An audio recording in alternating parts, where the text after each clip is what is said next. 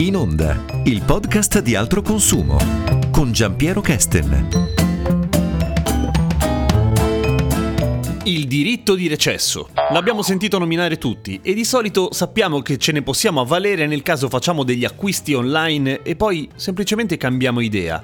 Ma come funziona realmente? Ne parliamo con Monica Valente di Altroconsumo. Dopo aver ricevuto il prodotto, il consumatore ha 14 giorni di tempo per recedere dal contratto, senza fornire alcuna motivazione, senza sostenere costi diversi da quelli per la restituzione della merce.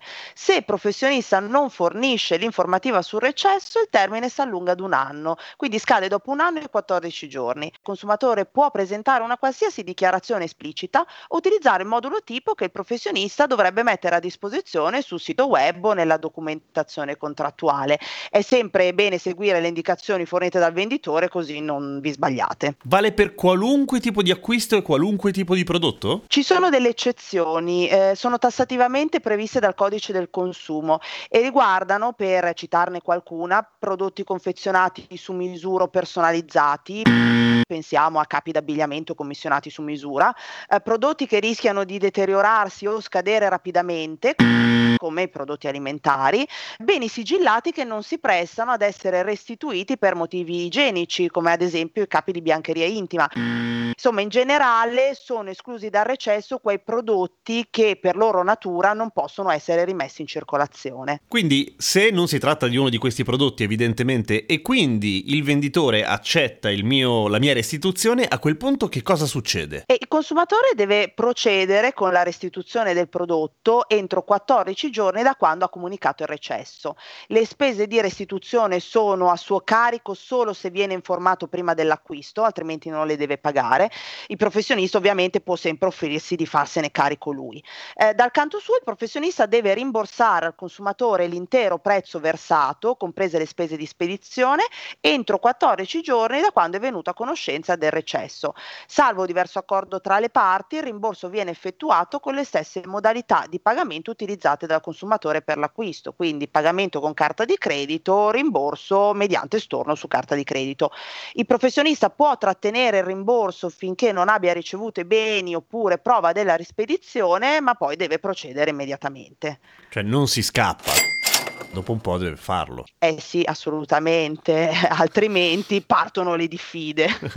Senti, questo vale per i prodotti che si toccano, tra virgolette, ma per quanto riguarda i servizi, vale la stessa cosa? Sì, vale la stessa regola. Prima però va detto che in caso di servizi, se il consumatore vuole che la prestazione, ad esempio, di telefonia o di pay TV, per dirne uno, oppure la fornitura di acqua, luce o gas, inizi durante il periodo di recesso, ossia nei 14 giorni successivi alla conclusione del contratto, deve farne esplicita richiesta. Questo significa che il professionista dovrebbe predisporre, ad esempio, una casella da fleggare nella procedura di attivazione o nella documentazione contrattuale, altrimenti la prestazione o la fornitura avranno inizio decorsi 14 giorni del recesso.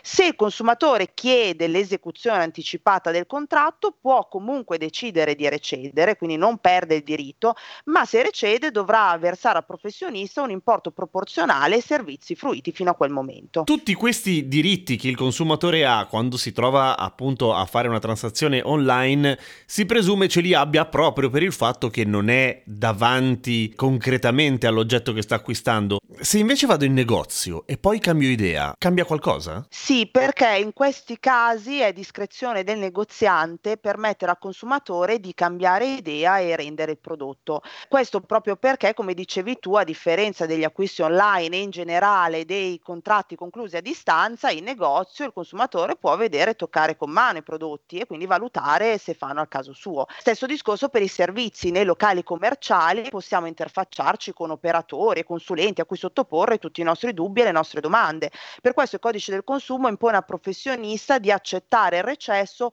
solo in caso di contratti a distanza o negoziati fuori dai locali commerciali.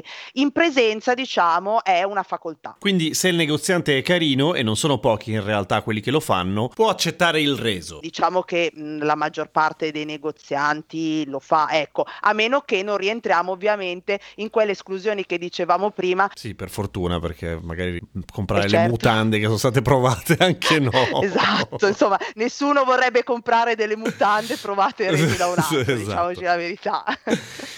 È vero che per restituire qualcosa o per rendere qualcosa possiamo farlo solo se abbiamo conservato la scatola in cui abbiamo comprato quell'oggetto? Allora, questa è una domanda interessante perché è vero, nella pratica ci viene spesso messo questo paletto. Allora, ovviamente se parliamo della scatola della spedizione, no, in quel caso ognuno può usare la scatola che vuole. Se invece parliamo proprio della confezione del prodotto, allora non c'è scritto da nessuna parte che il prodotto debba essere restituito nella confezione originale, o meglio non c'è scritto che il recesso può essere rifiutato in mancanza della confezione. Ovviamente qua dobbiamo seguire un po' il buon senso. Quello che noi solitamente chiediamo ai professionisti è, in caso di mancanza della confezione originale, di accettare comunque il recesso ed eventualmente usufruire di una facoltà che il codice del consumo gli attribuisce, cioè quella di stornare dal rimborso l'equivalente della perdita di valore. E questo è un dato importante da tenere a mente, perché spesso ci viene detto appunto che la restituzione non può essere fatta di qualcosa che abbiamo comprato, nonostante siamo all'interno dei termini dei 14 giorni per il diritto di recesso, perché non abbiamo la confezione originale. Ma questo ovviamente non è vero, come dice appunto Monica Valente. Podcast per Ascolta il Futuro, un progetto di educazione ambientale, civica e digitale promosso da Altroconsumo e realizzato con i fondi del Ministero dello Sviluppo Economico. Ripartizione 2020.